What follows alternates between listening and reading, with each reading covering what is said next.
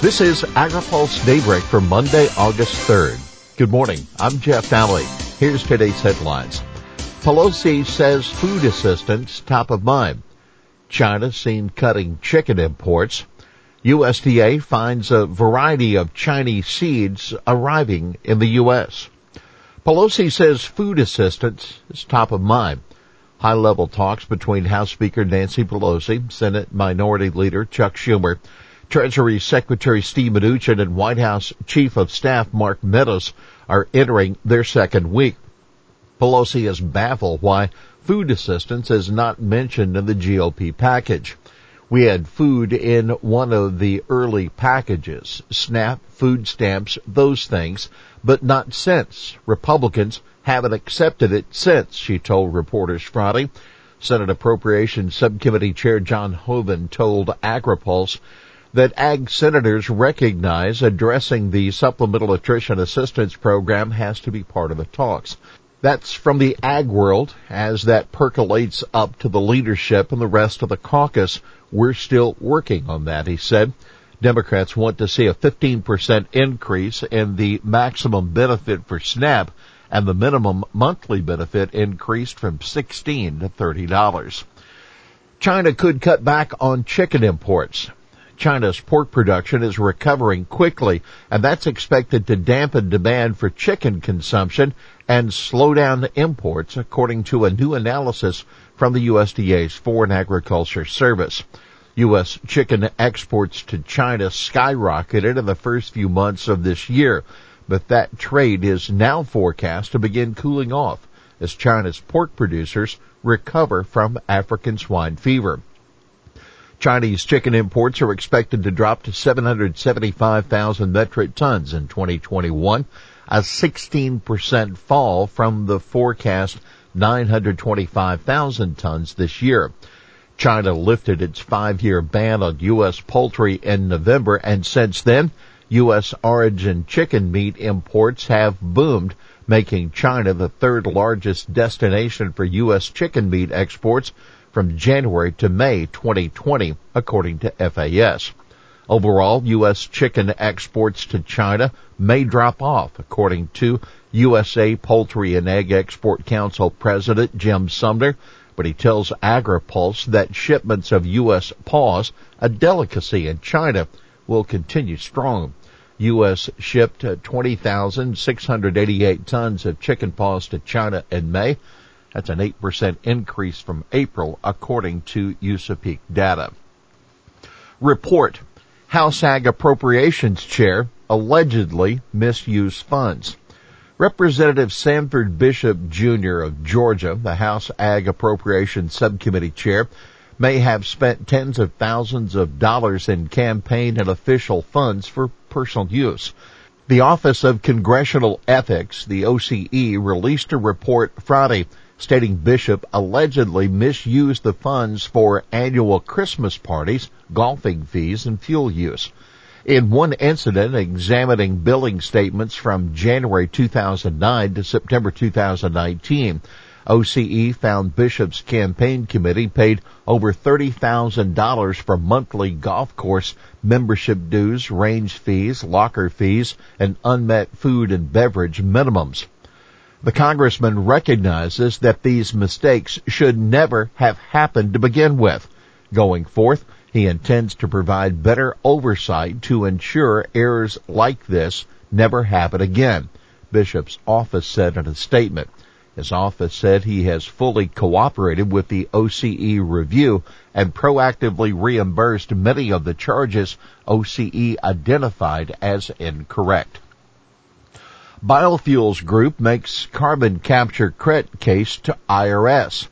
A biofuels advocacy group is urging the Internal Revenue Service to offer credit for carbon dioxide captured for food and beverage purposes. Growth Energy has submitted comments on IRS proposed regulations on credits for carbon dioxide sequestration. The ethanol industry has more than 50 projects on average capturing 99 to 153,000 tons of carbon dioxide annually. Growth Energy CEO Emily Skor said, In a letter, Skor argues including the food and beverage industry as an eligible commercial market for carbon dioxide would create an appropriate tax environment that incentivizes the build out and operation of carbon capture capabilities. She said it would also help build resilience in this essential supply chain to external shocks like a pandemic. Ag groups back rehearing of Ninth Circuit dicamba decision.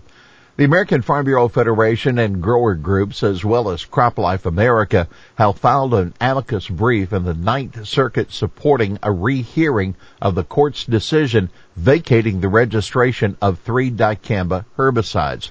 Bayer, Corteva, and BASF have filed petitions for rehearing en banc before a panel of 11 judges. CropLife said the June 3rd decision, quote, failed to accord appropriate deference to EPA's decision making and that the registrations are the product of both EPA's rigorous scientific review under FIFRA and investments of tens of millions of dollars by its member companies. The Farm Bureau and grower groups, citing the court's opinion, said it was not clear how FIFRA applies to the alleged harm to the social fabric of farming communities from crop damage disputes and the purported economic effects of farmers feeling coerced into buying dicamba tolerant seeds. More supermarkets commit to cage-free eggs. Ahold Delhaize USA has committed to meeting federal to go fully cage-free in its supply by 2025. The company, which operates nearly 2,000 Giant, Food Lion, Hannaford, and Stop and Shop stores in the U.S., also said its companies are asking pork suppliers to transition to group housing and eliminate the use of gestation stalls for breeding pigs or sows by 2025 or sooner. Those items are only samples from a wide-ranging sustainability announcement the company made Friday. Meanwhile, the same day, the parent company in the Netherlands announced plans to cut its carbon emissions in half by 2030. USDA identifies some contents of the mysterious seed shipments. The USDA's Animal and Plant Health Inspection Service is asking people to turn over unsolicited seed packages that have been arriving in the mail from China. And so far, U.S. recipients have sent in a wide variety of the suspect packages. The seeds we have already identified are not uniform or of any particular type. They include a mixture of ornamental, fruit and vegetable, herb, and weed seeds, APHIS said in a statement on Friday. It is important that we collect as many seeds as possible to determine whether they could introduce damaging pests and diseases that could be harmful to American agriculture. If you receive any of the seeds that are arriving at doorsteps across the country, you can check out a fact sheet published by USDA and then turn them over to APHIS which says it's working with the Customs and Border Protection state governments.